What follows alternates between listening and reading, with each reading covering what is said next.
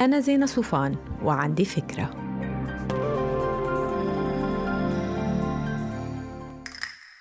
هاي لازم نحن الأهل نعرف إنه كل قرار شراء بناخده بخصوص طلبات أبنائنا هو بشكل أو بآخر قيمة مالية عم نكسبهم إياها ورح تأثر بشكل كبير على نجاحهم بإدارة حياتهم المالية المستقبلية أو فشلهم فيها.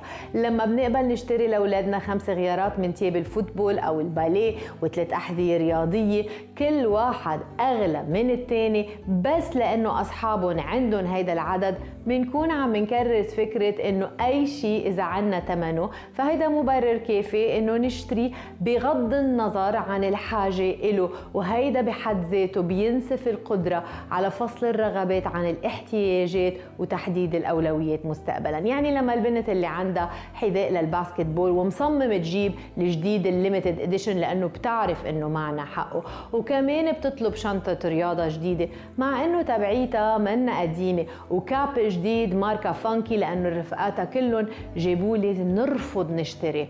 ولازم نقلها إنه إذا كثير بدها هالغراض خليها تشتريهم من مصروفها.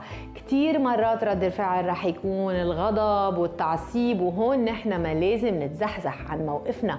رح تشوفوا إنه بأغلب الأحوال يا أما رح يعز عليها تصرف مصرياتها يا أما رح تضطر كثير تفكر شو هو الشيء اللي فعلا فعلا رح يسعدها هي وبالتالي بيستاهل تحط إيدها بجيبتها كرماله.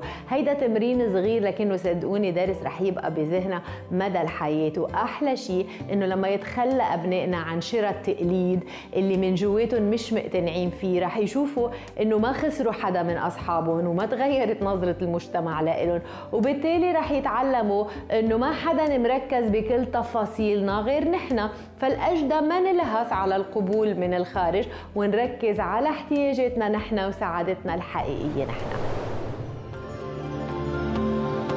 ما تنسوا تعملوا download للفكرة تعطوها rating وتساعدوني بنشرها bye